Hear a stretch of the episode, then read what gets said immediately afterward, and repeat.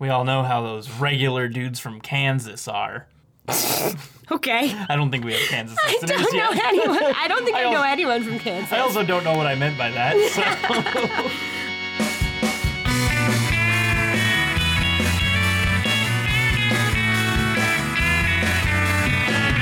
Gonna run away as far as I can from you then I'm gonna hide and you won't see me again You laughed at me but now you know I think it's my turn You say you love but you have caused only pain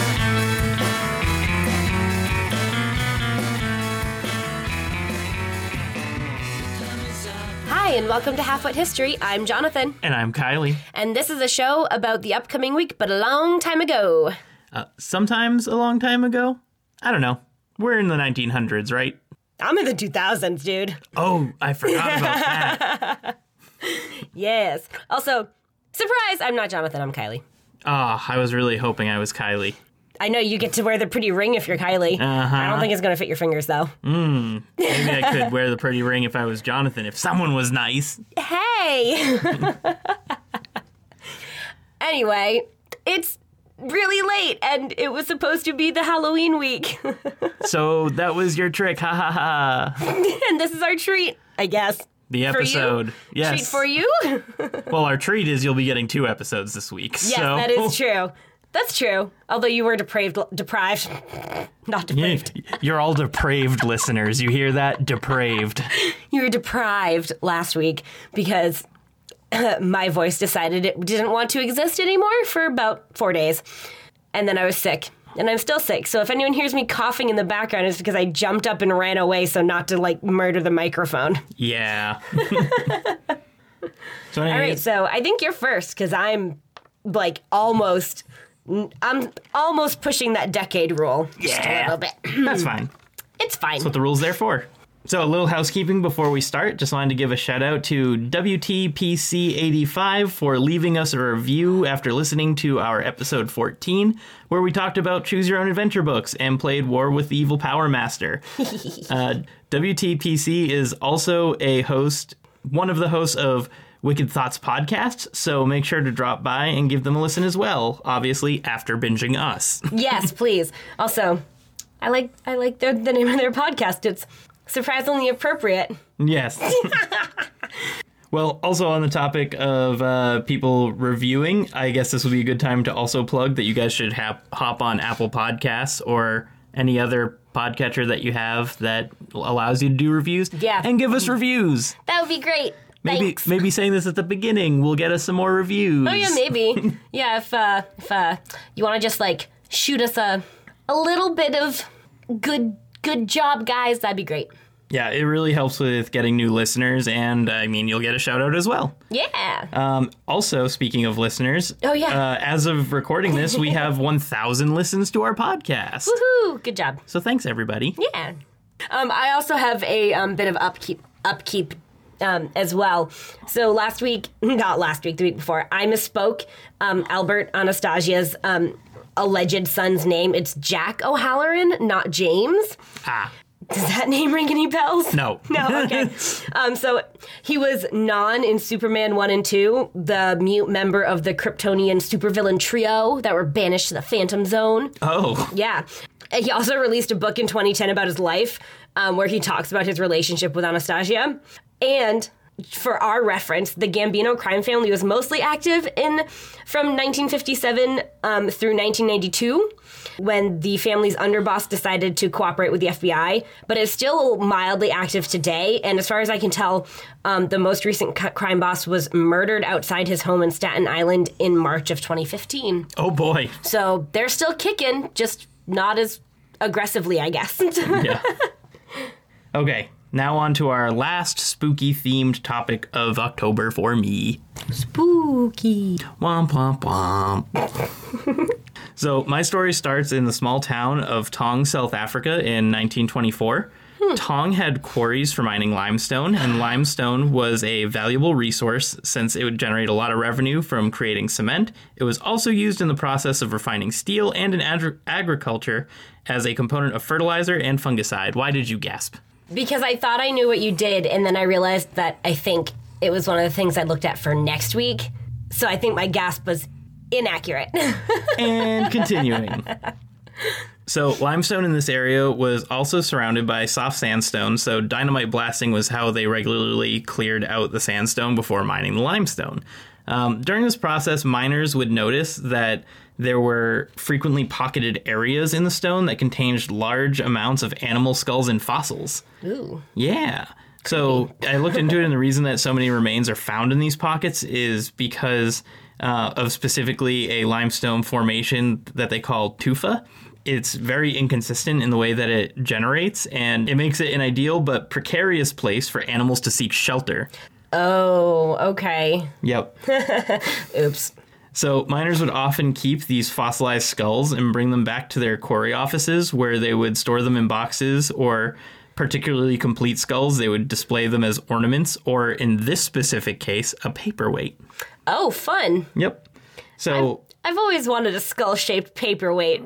all this is a a stone used to be skull paperweight. oh, yeah, good point. Yep.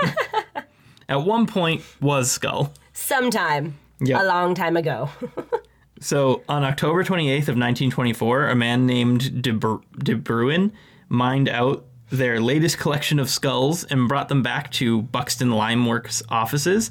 Not too long later, the visiting director of the Northern Lime Company, Mr. Izod, stopped by and was examining some of the collection. It consisted mostly of baboon skulls, but he took interest in our specific paperweight skull. oh. He ended up giving the skull to his son, who placed it on his mantle at home. Okay. Yep. So our paperweight is a traveling. All right. It's it's traveling and it's being displayed in someone's home Yep. on their mantle. It's a fossil. You would do that. Yes, I are they my old roommate Mary? Perchance. Your old roommate Mary had real fo- had real skulls, not yep. fossils. That's why I'm wondering. Yep. Maybe it was a progression. Maybe she inherited it from an ancestor. Mm-hmm. I hope her ancestor wasn't a cow. No, I mean like the the inclination to display the skulls. Okay, okay. I hope Mary doesn't listen. A friend of Izod's named Josephine Salmons was visiting one day, and the skull also immediately caught her attention. Josephine was a student of anatomy at the University of Witwatersrand and immediately recognized that there was something special about our paperweight. She contacted the quarry and had them ship out a bunch of the artifacts that they found by from the miner Mr. De Bruin, including that skull, to her mentor and professor Raymond Dart, an Australian anatomist. Dart examined the box that his, by the way, first ever female student had sent him. Oh, good job, girl. Yep. Yay. And also came to the conclusion that one of the fossils was special. Hmm. So, in that one fossil was The our paperweight. paperweight. so, a bunch of people had their, like, eyes fixed on this paperweight. Okay. So paperweight is grabbing people's attention. Yep. So the skull he picked up was small and mostly com- had a mostly complete face with many of its teeth still intact. The face was relatively flat and had some gashes, along with some missing pieces or punctures inside the eye sockets. But mo- the most impressive part of this fossil was that it had a natural endocast of the creature's brain. Oh. Yep. To help you imagine what this looked like, picture that you're wearing a face mask of a skull and your mask ends just before your ears and where your scalp would start. Now, after this, the skull falls away and your mask is has nearly all of the brain exposed. So it's Ooh. like a full skull still. So you have like all of the full shape of the head, but yeah. the back half of your head is Is just brain. brain rather than skull. Ugh. And it's a fossil. It's kind of gross. Yeah, so so it's a casting. What Dart was able to gather from this mold of the fossilized brain, which is extremely rare by the way, was that the folds in brain structure were more complex than the average ape in the region. Hmm. So I mentioned actually did I? I don't think I mentioned this yet, but it, it was mostly like baboon skulls. yeah, yeah, that makes sense. Yeah, yeah, yeah. So this brain didn't look like a baboon skull. Tricky. Yes. So, because so much of the brain was cast, it was also able to be determined that the spine was likely positioned directly under the skull, something that no other apes have. Yeah, because they're usually like back more, right? Like Right. up on the back of the, because they're like They're hunched. hunched. Yeah. So, My anthropology classes are paying off. there you go. So this, as you just guessed, is indicative of a normally upright and bipedal being, of which there's not many. No, there are not. Yep. So, just 40 days after Dart examined this find, he pl- published a paper in February of 1925 um, in the journal called Nature, where he called it the Southern Ape of Africa, the intermediary between living anthropoid and man, the Australopithecus africanus. Oh, okay. Yep. Yes. So, it's one of the first discovered potential ancestors of humans. yeah. Yep. It's pretty interesting. Yeah, so the Taung Child, as it would eventually be called, um, because it was young and ate from Taung. Yeah. Yep. Would shake our current understanding of human ancestry and evolution. At the time, we believed that all humans came from Asia because of the Java Man discovered in 1891. Java Man was classified as uh, part of the Homo erectus and dated 1.8 million years ago. The Taung Child was dated 2.8 million years old and had many features resembling both ape and man, and was in Africa. Yeah. So very far away from where they thought the origin of humans was. yeah. As you can imagine, this led to some controversy since no one back then seemed to like the idea that man was anything other than a man. Yep.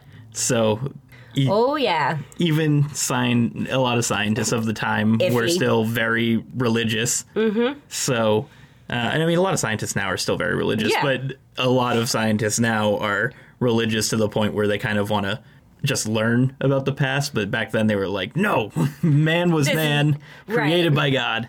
Cannot, this cannot exist. Yep. Yeah. So it was immediately discounted, especially because this fossil was supposedly disproving that. Mm-hmm. Many critics immediately dismissed it as just another young ape. Young apes te- tend to ha- not have developed or pronounced brows or jaw lines like you normally see in grown apes. A young ape could look strikingly like an average human to an average observer. So that was kind of oh, they were kind of digging at the at Dart as Right. well because they were like he doesn't really know what he's talking about. Right. Also, there was the matter of the brain being small, not just because it was a child, but the brain was comparatively small. Um, so the critics further leaned on the ape conclusion, since gorillas or chimpanzee brains are generally smaller than human brains at stages of life. Mm-hmm. So because of this, a and there was also a recent hoax about a similar find in human evolution. Uh, the Taung child was almost universally rejected by paleoanthropological community. Whoops. Yep. However, there was someone who immediately believed in Dart's findings and continued to seek out on it. This was a Scottish doctor named Robert Broom, who was working in South Africa at the time and heard about the discovery just two weeks after Dart published his journal. Soon after, he traveled to the same site in Taung to find more specimen for himself. The exact Taung quarry where the Taung child was found was like completely obliterated, even just like a few weeks after, because they were mining for limestone and they Right, didn't yeah, care. so- so So the area where it was found was gone. yeah. So it was just a lot of he, he did a lot of searching. He would eventually stop being a doctor and become a paleontologist in 1933 due to the amount of searching he in paleontology he was already doing. So he leaned right into that. Fair enough. And he ended up finding a lot of examples of Australopithecus. And I should mention that Dr. Broom was 67 years old when he did this. You go, dude. Good Yeah. job. so just remember, everyone out there, you you too can do something regardless of your age. My dad is 65, and I cannot imagine him traipsing through Africa digging up bones. But he could. I, I'm not sure with his knee he could, but he could try. He just got it replaced. True, but now the other one needs to be replaced. So, mm, yes. So Dr. Broom's findings showed the Australopithecus in many stages of its life, and in his research, which he later published in 1946, he would convince one of Dart's strongest critics, Sir Arthur Keith, that he was in fact wrong. A year later, Sir Keith ended up writing to Nature and stated that his earlier preconceptions of an aged Taung child resembling more closely an ape were proven wrong by Dr. Broom, as the specimen did indeed resemble the human form. yeah. And I mean, like, it would make sense that considering the Taung child was like two and a half million years old. Is that right? I don't 2.8 Two point eight. estimated. Right. So, like, even the difference between that and the um, Java, Which per- was 1.8. which was 1.8. Yeah, so like a that- million years later. A million years later, and then comparing that to now, like, I I feel like in a way it would take a lot of assumption to assume that nothing in the like human ancestral physiolo- physiology would have changed. Like you I feel like you would have to have assumed that there would have been significant changes. Yeah, I mean their their major thing was that it looked too similar to an ape, and they Yeah. were just stuck on like there has to be humans, Right. Which Java Man was very obviously human, Human, more human like than this, right? Even Yeah. even though it was still like very.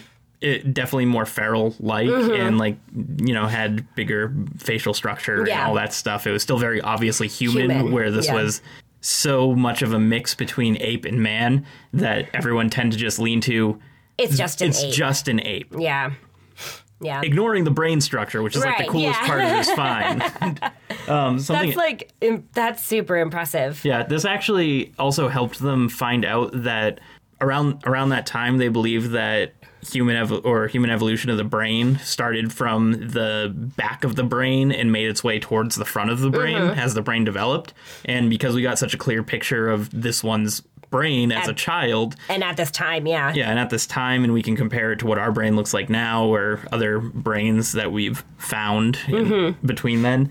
Um, it's very obvious that the different sections of the brain definitely changed at the same time as other sections. Yeah, so like it's all developing together instead Right. of like piece by piece. Yeah, I think they called it like the mosaic model or something like that, and Mm-hmm. Sounds right. it was disproven. Mosaic model is not true. Yeah, yeah. Yep. Because it's not, you're not putting piece by piece down, or Yeah. like it's not growing piece by piece. It's kind of like all, it's more like like a plant or something where it all kind of grows up together. Yeah.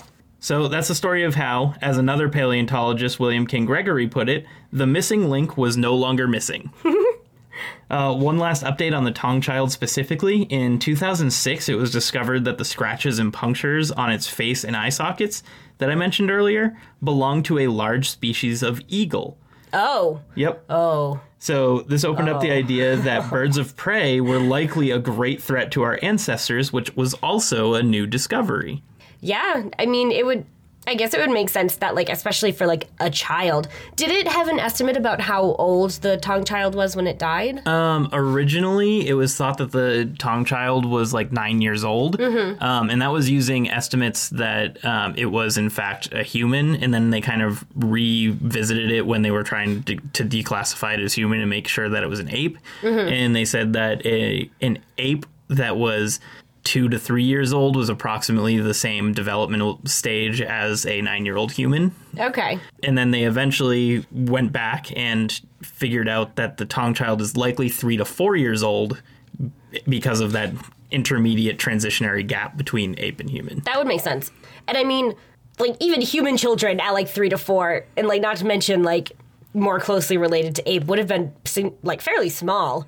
Yeah. So, like and And they're they're smaller than apes at that point as well. Right, yeah, and I I feel like considering the fact that like the flying dinosaurs of the time would have been like huge, not like of the time, but like before would have been huge. It's not that far fetched, I think, to assume that like birds of prey might have been significantly larger then than they were now, just based on like what would have been required of them to get what they needed, like hunting wise Yeah. like they might have been tackling larger prey than birds do now. Yeah, I mean, it was So, also like- assumed that that eagle was like whatever species of eagle that was was larger than what Yeah. we consider a modern eagle. Yeah. So like I just have this awful vision of an, a giant eagle swooping down and I'm thinking of the eagle from The Rescuers Down Under. Oh Jesus. I'm just envisioning it swooping down and picking up like a four year old child and just by the face and I mean, that still happens today. Like eagles and hawks just picking up like dogs. yeah, I mean in the proposal, Sandra Bullock's running around with a dog because it, the eagle took her phone because she saved the dog and she's like, no, take the dog. Which is horrible. Don't do that. do hmm. not offer your dog. Anyways, that's the that's the story of when we discovered Australopithecus. All right. There's also a Bare Naked Lady song that has Yes, there is. Australopithecus in Yep. it. The history of everything. yeah, I actually really enjoy that song. It's a good song. yeah. All right. Oh, no, no, no, no, no. Kylie just spilled water all over her notes. And my phone. I'm more worried about my phone. I'm worried about the notes. We gotta finish recording. All right. I'm just gonna kind of like lay them out in lines so that I can like, yeah, pretty much so that they're not completely wet. Oops. In classic Kylie fashion, we have one, two, three, four, five, six pages of notes. They're all in really big font, though. All right, so in honor of Halloween, I'm going to talk about a witch. Uh huh. Hee hee hee. Well, a fictional witch. Uh huh. Actually, there's two of them. Uh huh. Um, on October 30th, 2003, with it past our 10 year deadline, I will say. well past. Yes, enough passed. I don't know why I feel like you have to justify this. I, I don't it's know. our show. We could do something. That's true. I could do really whatever I want. All right. So, October 30th, 2003, Wicked the Musical premiered on Broadway. Whoop, whoop. Woo! Wicked's a musical based on the Gregory Maguire novel titled Wicked The Life and Times of the Wicked Witch of the West. It was published in 1995, and the book itself is a retelling of the classic 1900 novel The Wonderful Wizard of Oz, um, which is by L. Frank Baum, and a kind of a combination with the um, film The Wizard of Oz from 1939. Nice. Yeah. We're off to see the wizard. The Wonderful Wizard of Oz. Yeah. So the music and lyrics are by St- uh, Stephen Schwartz, and there is also like a book on the the musical um, by Winnie Holzman. So yeah, lots of books about these witches. A book about a movie about a no, a book about a musical about a movie about a book. yes. Okay. Well, no, no. A book about a musical about a book about a movie and a book. Jesus. Yeah, it's confusing. People like their Wizards of Oz. Yes, yes, we do. All right. I personally prefer my Wizards of the Coast. You're a nerd. um, okay, so I'm sure most of us are familiar with the story of the Wizard of Oz. Um, Dorothy drops in, makes some friends who are heartless, brainless, and scared, and they decide they need some help from the wizard. The wizard won't help without the um, Wicked Witch of the West's broom, so they go to retrieve it, and Dorothy accidentally melts the witch with a bucket of water. Um, ding dong, the witch is dead. So the wizard is a pain, and it turns out he's not actually a wizard, but a regular dude from Kansas who somehow ended up in Oz just like Dorothy. We all know how those regular dudes from Kansas are. Okay. I don't think we have Kansas I listeners don't know yet. anyone. I don't think I, I know also- anyone from Kansas. I also don't know what I meant by that. So. Alrighty. Um, so, and to sum it all up, everyone had what they really needed all along, and Dorothy's able to return home with the help of her magical slippers that were taken from the wicked, wicked witch's dead sister that Dorothy crushed with her house. I wonder why she, the witch, didn't like Dorothy. yeah, I'm just saying, don't kill people's siblings and expect them to be nice to you. Yeah, right? Um, so if you want some more details about that, pause this real quickly and either go watch the movie, read the book, or look it up on Wikipedia. Do not pause our podcast. Do it afterwards. I'm, I'm saying pause and come back so that I'm not giving you spoilers. okay, for spoiler reasons. If you've never seen, read, or heard about The Wizard of Oz, pause now, read the plot synopsis, synopsis on Wikipedia, and just come right back. And we're back. All right. So now that we're all caught up, we're going to talk about Wicked specifically. The show's website description reads So much happened before Dorothy dropped in. Wicked looks at what happened in the land of Oz, but from a different angle. There is a young woman born with emerald green skin, smart, fiery, misunderstood, and possessing an extraordinary talent. When she meets a bubbly blonde who is exceptionally popular, their initial rivalry turns into the unlikeliest of friendships, until the world decides to call one good and the other one wicked. My poor floppy papers. so, as Jonathan is fully aware, Wicked is probably my all time favorite musical. Yep. Um, I've always loved The Wizard of Oz, and it's fascinating to see what the other side of the story could have been. Wicked the musical begins right after the people of Oz find out that the Wicked Witch of the West has been melted, and they rejoice. Melted. Or rejoicify, as the as the show says. Oh boy. Um, Glinda reminisces about her school days where the witch was just Elphaba and she was Galinda, and they attended Shiz University together. She reveals that Elphaba was the child of an affair, and while her mother was pregnant, she drank a green elixir, which resulted in Elphaba being born with green skin, which is not common in this place and therefore feared. We always fear what we don't know, right? Eh, seems so. So Elphaba and Glinda were placed, well, Galinda were placed as roommates at Shiz, and they do not get along. It's quickly realized that Elphaba has real magical talent, which makes Galinda extremely je- jealous, and they continually butt heads, making Elphaba even less popular with the other students. Soon, a new student comes, the handsome Fiyero, whose philosophy is to dance through life without a care. He catches Galinda's eye, and they decide to have an elaborate dance at the Ozdust Ballroom. Galinda gives Elphaba a witch's hat, like the pointy black scary witch hat kind. The one that she wears in Wizard of Oz. Yep. Um, as a joke to wear to the party, um, like to get people to make fun of her, but she regrets it when she sees Elphaba dancing alone while the other students laugh. Galinda joins her and leads to a bonding mo- moment where they see each other differently. Uh, Galinda then offers to give her a makeover and popularity lessons, which leads to one of my favorite sh- songs in the show, Popular, which is where Jonathan quickly discovered I get my, like, fake singing voice. Yes. So the new kid Fiyero and Elphaba bond by saving a lion from, cub from a cage, but Elphaba thinks he'll never want her when someone like Galinda is around, and Galinda changes her name to Glinda in honor of their former teacher, who was a goat man. And Elphaba gets invited to meet the wizard. Yay! Why- How does that honor Goatman? I never got that. So, um, Dr. Dillamond um, would repeatedly misspeak Galinda as Glinda. Um, and so when he, I, essentially, essentially what happens is that um, animals are banned from like teaching in like public places and like they're continuously getting their rights taken away from them because they can speak. And essentially, whoever's doing this wants the animals to be dumb and like seen and not heard kind of thing. So he ends up getting like kicked out of being a teacher at the school. And I think he's like dragged away essentially by like the like guards and stuff. And it's very dramatic and makes everyone very upset. So Galinda's like well in honor of him I'm going to change I'm going to go with Glinda because that's what and she's very much a character that just makes really big grand gestures without really any thought of follow through so Galinda became Glinda because of a teacher that she was really mean to the whole time. And probably felt bad about. Yep, probably, considering we've now discovered that she grew a conscience. Um, all okay, right. Anyway, um, so while in the Emerald City, Elphaba and Glinda meet the wizard, who turns out to be much less wonderful than they expected. He says he will grant Elphaba her wish, which is to not be green, only if she can prove herself.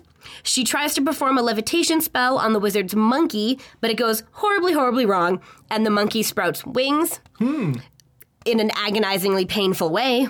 Elphaba realizes that the wizard has been suppressing all of the sentient animals, like their firm, former teacher, Dr. Dillamond, and he's a fraud. Surprise, surprise. For anyone who's seen The Wizard of Oz, it's not a surprise. um, in retaliation, the wizard and his press secretary, Madame Morrible, who is also a teacher at Shiz, um, spread the rumor that Elphaba is a wicked witch. And she realizes that she can only rely on herself. She magics a broom and flies away from the El- Emerald City, all while singing our favorite car ride jam, Defying Gravity. So Act 2 jumps a bit to Elphaba being a fairly established witchy rebel, earning her the title the Wicked Witch of the West. Glinda has become a positive public front of the wizard's regime, and she's been given the title Glinda the Good. And she um, and was positioned by Madame Morrible as the nation's defender against the witch. So there's a celebration, but it's hijacked by the crowd's panicked rumors about the witch, including a story that she can be melted by water. Our aforementioned Fiyero is incredulous and not convinced by Glinda's insistence that Elphaba doesn't want to be found. He's further angered when Madame Morrible announces his engagement to Glinda and runs off. Glinda attempts to keep a cheerful front for the press, but clearly realizes her dream life has come at a great price, namely her, uh, her friendship. um, Elphaba goes to visit her sister, but in a series of unfortunate events and some misplaced magic, Nessa tries to cast a spell to make the boy that she's in love with, Boq, fall in love with her, but it backfires and shrinks his heart. Elphaba quickly works to save his life, but he's disgusted by his new condition as a Tin Man, Oh, aka Heartless. yeah, I think you forgot to wink wink at the lion Wink, they wink. saved earlier. Oh, oh yeah. Well, wink, wink, mm-hmm. lion from a cage. Yep. Yeah, yeah, yeah. So Elphaba then sets out to free the wizard's monkey servants, but is confronted by the wizard, who tries to bribe her into rejoining him. It almost works until Elphaba sees her former teacher, Dr. Dillamond, who has now completely lost the power of speech. Fiyero, as captain of the guards, is called to capture her, but he instead chooses to help her escape, and they run off together. I'm going to skip over all the steamy stuff here. Whoa. Um, Elphaba has a premonition that her sister is in danger, and she finds that Nessa has been crushed by a house. I wonder who that is. Hmm, I wonder. So she and Glinda ar- argue over Fiyero, but the guards arrive to arrest Elphaba. Fiyero holds Glinda h- hostage so that Elphaba can escape, but despite Glinda's pleas to not harm him, they take Fiyero to the field where they can interrogate and torture him by crucifixion. Elphaba tries to cast a spell to protect him, but her power is limited and goes awry, and Elphaba vows to live up to her wicked reputation since she can't seem to do any good. No good deed goes unpunished, apparently, in this world. So back in the Emerald City, Glinda realizes that Madame Morrible, who is the press secretary from before, um, must have been responsible for Nessa's death, since her magic allows her to control the weather, or in this case, create a hurricane. Whoa, well, tornado. It's a tornado, right? Tornado. Technically, yeah. Yeah. Um, so she creates a tornado. Womp womp. The angry citizens gather together and set off to capture or kill Elphaba. I'm never fully clear on if their intention is to capture her or kill her, but I feel like they probably wouldn't have cared either way. I feel like you described uh, Glinda being the figurehead of the wizard's regime, and that should lead people to think about like which way they they would go. Yeah. Yeah, well, so Elphaba, meanwhile, has captured Dorothy and wants Nessa's slippers back. The same slippers that she was wearing when the house crushed her. Hmm. Whoops. And Glinda goes to warn Elphaba, but she refuses to let Dorothy go until she receives a letter saying that Fiyero has died. So Glinda and Elphaba reconcile, and as the mob arrives, Elphaba has Glinda hide, and she's only able to watch helplessly from the shadows as Dorothy throws a bucket of water on Elphaba, who appears to disintegrate. Shaken, Glinda sees that all remain of all that remains of her friend is her hat and the bottle of green elixir.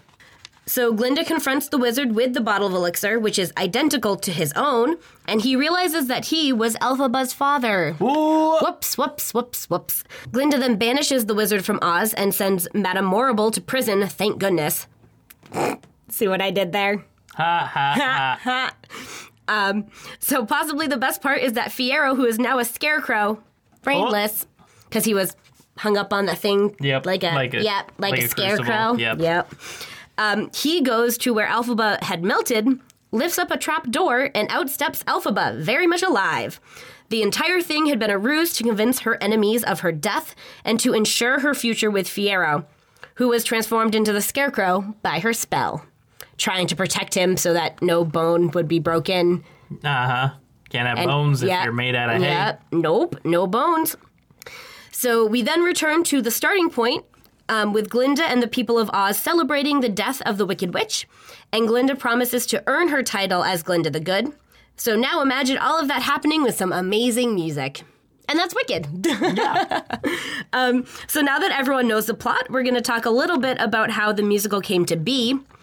So composer and lyricist Stephen Schwartz, Stephen Schwartz, I'm not sure, discovered um, Gregory Maguire's 1995 mov- mo- novel, blah, while on vacation, which is funny because that's also how Lin Manuel Miranda came up with the concept for Hamilton. Oh, Surprise!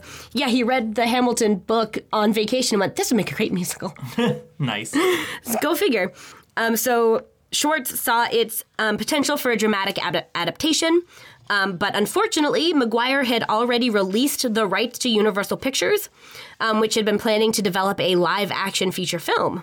Fortunately for us, I guess, Schwartz managed to convince Maguire to release the rights for a stage production and convinced Universal to sign on as well, like an agreement, because, and like shared rights kind of thing, yeah. The book is actually fairly different from the stage version, and I have read it a couple times. It was just um, a while ago. Probably right after I like obsessively learned all of the music to Wicked so that I could see it for my 16th birthday. I had a lot of feels. so it it is um, it's designed to set the reader thinking about what it really is to be wicked and whether good intentions with bad results are the same thing as bad intentions with bad results. Schwartz collaborated with the Emmy Award winning writer Winnie Holzman to develop the outline of the plot over the course of a year. Um, and they were trying to keep it true to the nature of the book as well as keeping the show like moving along because the book is kind of it's actually kind of like very Tolkien esque in that verbose. it's very verbose and it k- kind of draws out a lot of stuff that like may not necessarily be the most gripping. I forget who it was, but someone recently was telling me that you know they love Lord of the Rings and everything, and they tried to pick it up. Oh yeah, You remember Yeah, it was about Lewis. Oh, it was Lewis. I think it was Lewis. He, he he tried to pick up the book and he's like, "My God, you can't read this." You need to be very dedicated. so there are also significant changes to characters between the book and the show, and some events of book characters have been folded into um, the storylines of other characters in the musical. So, like, they kind of cut out some characters and like fold them all into one kind of thing. Yeah, I mean, you kind of have to, otherwise, you would have like a cast of like eighty yeah, which is too much. So, as for cast members, the original cast of Wicked held many names that some lis- listeners may recognize, including Kristin Chenoweth, the Tony Award winning actress who um, Schwartz actually had in mind while composing the music, music for the character of Glinda. Um, she joined when um, they were doing like original like table reads and stuff, so really early on. Um, Stephanie J. Block played Elphaba in all of the workshops, and she was also the original Elphaba in the first national tour, and then joined um, the Broadway cast later on. okay. Yep. So early reading for Al- for Elphaba was um, Stephanie J. Block, not Idina Menzel. Fun fact. So, and then fellow performer Idina Menzel was cast in the role in late 2000. So before the Broadway run, like before the pre-Broadway like tryouts. Yeah, so but Menzel still, is still the original. Right, but still not like in the original workshops for the character, which and like that happens a lot in that like people who do the workshops don't necessarily do the show. Yeah, Um, and she went off to actually be in The Boy from Oz. Like that's why she left Wicked was to be in The Boy from Oz. So Which was another play. Um, yeah, it was another musical. Um, I don't remember exactly what it was about, but I find it funny that she left Wicked to be in something called The Boy from Oz. Yeah, I think that was a bad career move because I've never heard of that one, but I've heard a lot about Wicked. I I actually I don't remember if it won any awards or not, but it like I've heard of it, but I'm also like a really big Broadway fan, so Right. I probably would have. um, okay, so the role of Fiyero was played by um, Leo Norbert Butts. Don't be mean. Um, the wizard was played by Joel Grey, and Madame Morrible was played by Carole Shelley, who I have mentioned before on this podcast. Oh, Yeah. She was Aunt Clara in the 2005 film Bewitched with Nicole Kidman. She was Helen Moskovitz in the 1998 episode of Frasier entitled Merry Christmas, Mrs. Moskovitz. And the, she was the goose Amelia Gabble in The Aristocats. okay. She was also Lady Cluck, Maid Marian's sidekick and lady in waiting in the Disney um, animated Robin Hood. Best role.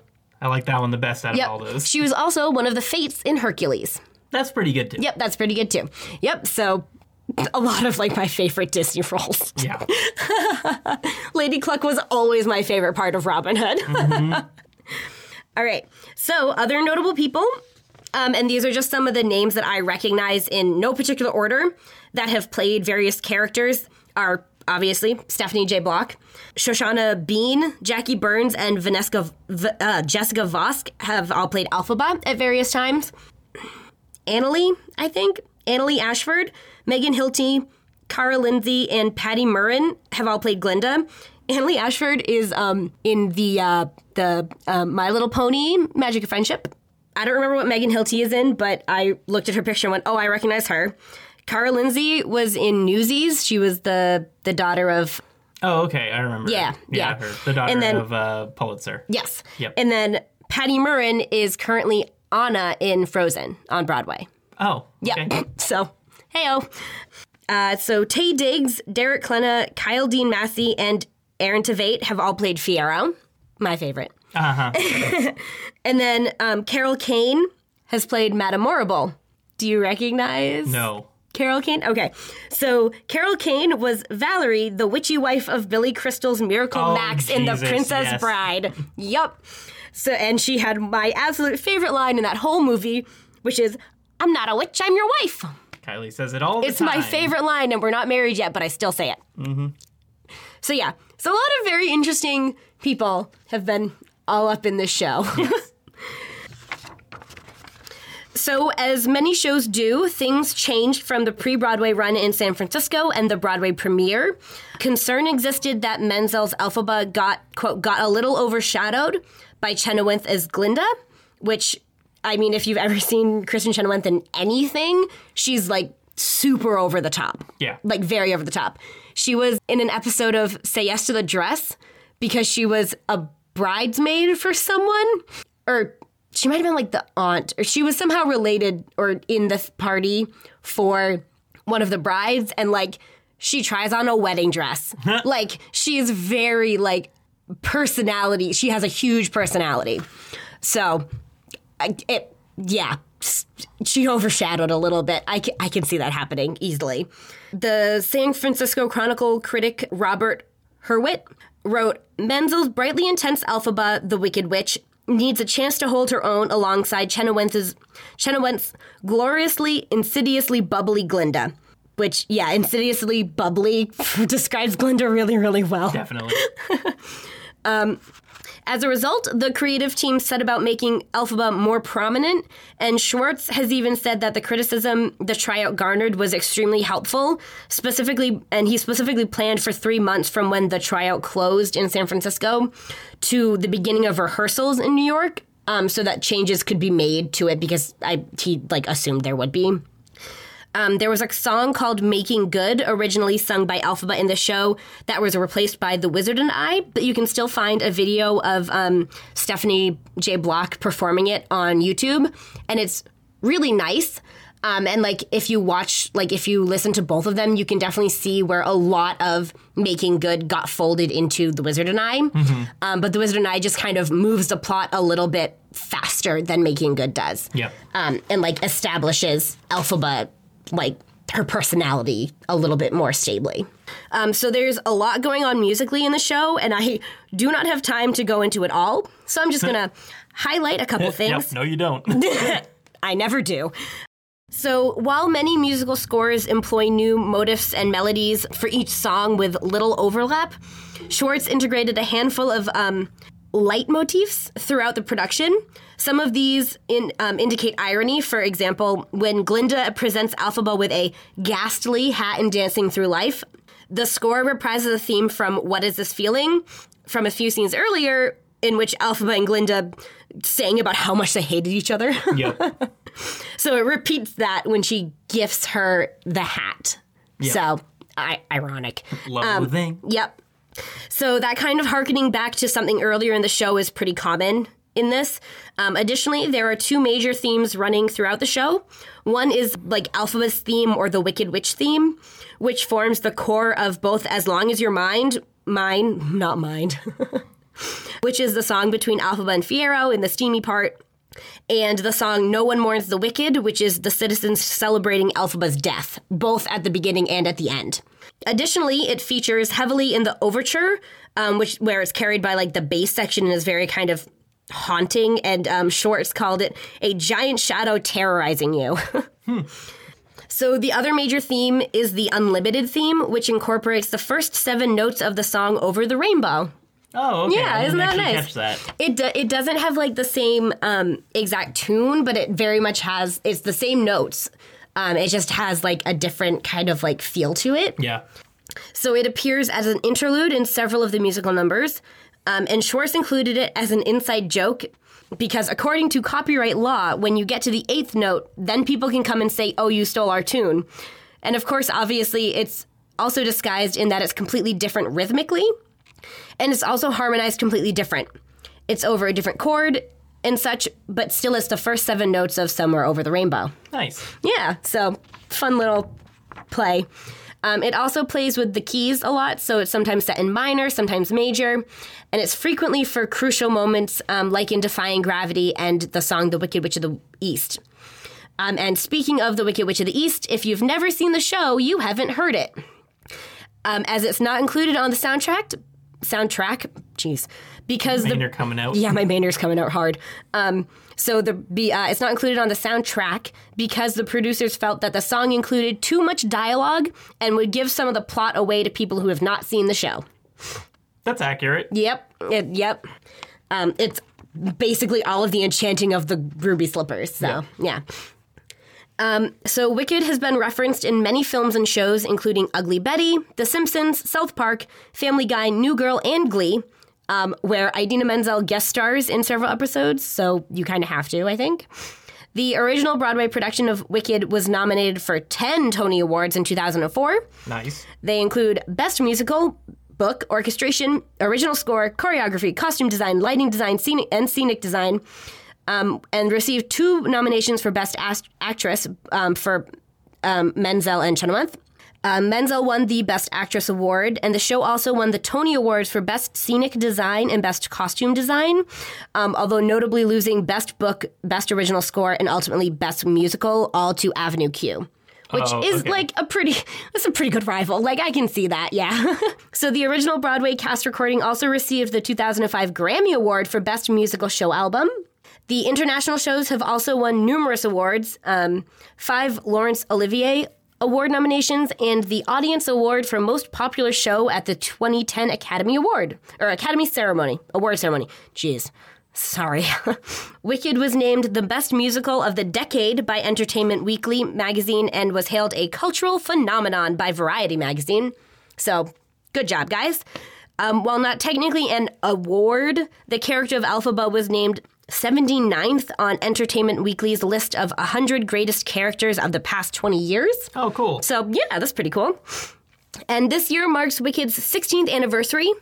And on October 28th, 2019, with its 6,681st performance, it surpassed Les Miserables to become Broadway's fifth longest running show.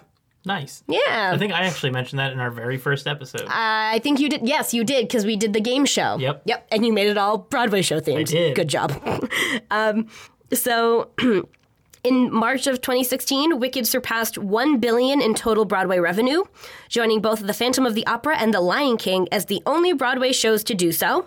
Good job, guys. the Lion King is still so far ahead of that. Yeah, it's terrifying. so, and then in July of 2017, Wicked surpassed The Phantom of the Opera as Broadway's second highest grossing musical, trailing only behind The Lion King. Yeah, which Yep. is still way ahead. So second place is pretty darn good. yes. Yes. Oh, and then there was the 15th anniversary show last year that was televised that was hosted by Idina Menzel and Kristin Chenoweth and had a Pentatonix performed, Ariana Grande performed. I'm drawing a blank on his name. Um, there were a couple of other performers too, um, and they performed songs like new, like slightly altered versions of songs and stuff. And it was really, it was awesome. It was great. And then Kristin Chenoweth and Idina Menzel pl- sang for good and brought out, I think, all of the past Glinda and Elphabas that they could get together. And I cried really, really A hard. lot. She cried a I lot. I cried a lot. It was beautiful. but yeah, so that's my dive into Wicked. Um, there's so much more I could talk about, but I only have so much time. Oh, also, there's a movie set to be released um, December 22nd of 2021 of Wicked, like a movie of Wicked, like the musical. So Universal finally got around to it. Yes. Yeah. Um, there hasn't been a cast announced, but it has a release date. But then again, its former release date was taken by Cats, the movie. So Oops. fingers crossed that Wicked gets its butt in gear. Hot take, uh, controversial take. Uh, Wicked should have been produced before Cats. I agree. I love Wicked with every fiber of my being. And I'm definitely on the side of the people who found the trailer for Cats to be uh, horrifying, to say the least. it's interesting. But yeah, so Wicked. Woo! yes. Love it. All right, so um fun facts. No. No, call, Call to to action. action. Yes. Calling you to act. Act, please. Do it. Act now. For your offer. No, we don't have any offers. Not yet. Maybe soon. um, if you donate on Patreon, we have offers for that. You'll get a picture of our dog. Yeah, that's true. If you do the And there's an $2 assortment amount. of other things depending on what level you donate at. But Well, we only have- pictures of our dog. I think we only have two levels right now. There's Friends of Bilbo, Oh, yeah. And then there's either halfwits or historians. Oh, and yeah. we basically are kind of doing like a little monthly club thing. We haven't posted yet because we haven't gotten any patrons. But the second we You get a don't patron, have to say that. well, no, I'm trying to guilt them into giving us money. Okay, yeah, feel guilty, guys. Feel guilty. we want to share our interests with you. yeah, but if if you end up donating um, whatever tier, I don't remember. I don't Was it remember. five? dollars? I think it was five. I don't know. We might we might not deserve that yet, but in the future. Saying this all on Hey, an episode my- where we've been gone for two weeks. My sick butt managed to record at this point. I'm still dying slowly inside. So Many a cough has been edited out of this episode. Yeah, a lot of them. But yeah, if you if you do end up donating on that level, then we, me and Kylie will send out. Um, you know, kind of like interests of the month, like, oh, this is an anime I'm watching, and this is what I think about it, or like, this is a cool board game or book that we've read. yeah, so like fun things to highlight that maybe people would also be interested in. Woo! All right, so Like act- Wicked. Jesus. I have an obsession. It's fine. Mm-hmm. So, actual call to action now. You can find us on Facebook and Twitter at Halfwit History. You can find us on Patreon at Halfwit Pod. You can send us an email at halfwitpod at gmail.com. And if you have any suggestions for topics you'd like us to cover, just send them to us. We'll find out what date they happened and put them on a backlog. Um, that would be cool to start getting suggestions. yeah, then we could do like I don't know, shout outs for whoever suggested it or something like that would be fun, I think. And you'd be doing half the work for us. yeah. Having an engaged audience sounds like fun. yes. What else haven't I said? Oh, and you can visit our website at www.halfwit-history.com. yes. Yeah. Check us out. Okay, so now we're on fun facts. Okay. We'll let you go first. I've gone first recently. Oh, okay. My fun fact is for November 3rd, 1883. I didn't grab that one. Haha. So the set the scene. The American Old West. The self-described Black Bart the poet gets away with his last stagecoach robbery, but leaves an incriminating clue that eventually leads to his capture. He left behind his eyeglasses, some food, and a handkerchief with the laundry mark FX07, which was traced back to the laundromat at which it was laundered, and then it was traced back to him. His real name was Charles Earl Bowles, and the nickname came from the poetic messages he left behind after two of his robberies. The only two he committed. He got two. He was not a very good stagecoach robber. That's more than a lot of people can say. That's true. All right, so mine, I was tempted to stick with spooky stuff, but I was floored by this little fact that I read, and this is probably one of the few times you'll ever hear us talk about sports ever. Oh no. In 1994, American tennis star Venus Williams makes her professional v- debut as a 14 year old, winning against the former NCAA champion and number 58 in the world, Shaun Stafford, in the Bank of West Classic in Oakland, California. A number 58 in the world champion got handily, if I'm looking at these numbers beat right, handily beat by a 14 year old. It's a little embarrassing for that 58 place person. Oh my god! and and I was looking at it. I'm like, wait, Sean like was was Sean also a woman? Like, was this like a women's division? It was not. Nope. Yep. Yep. So props to Venus Williams. I don't think I ever realized just how good she was so early on. She's terrifyingly amazing. Yeah. So, anyways, I'm your halfwit, And I'm your historian. and we look forward to having you listen next week. Bye and let me sit for days. Since you've gone and not that day. Baby, please don't call my name. Since you left another man I feel you won't recognize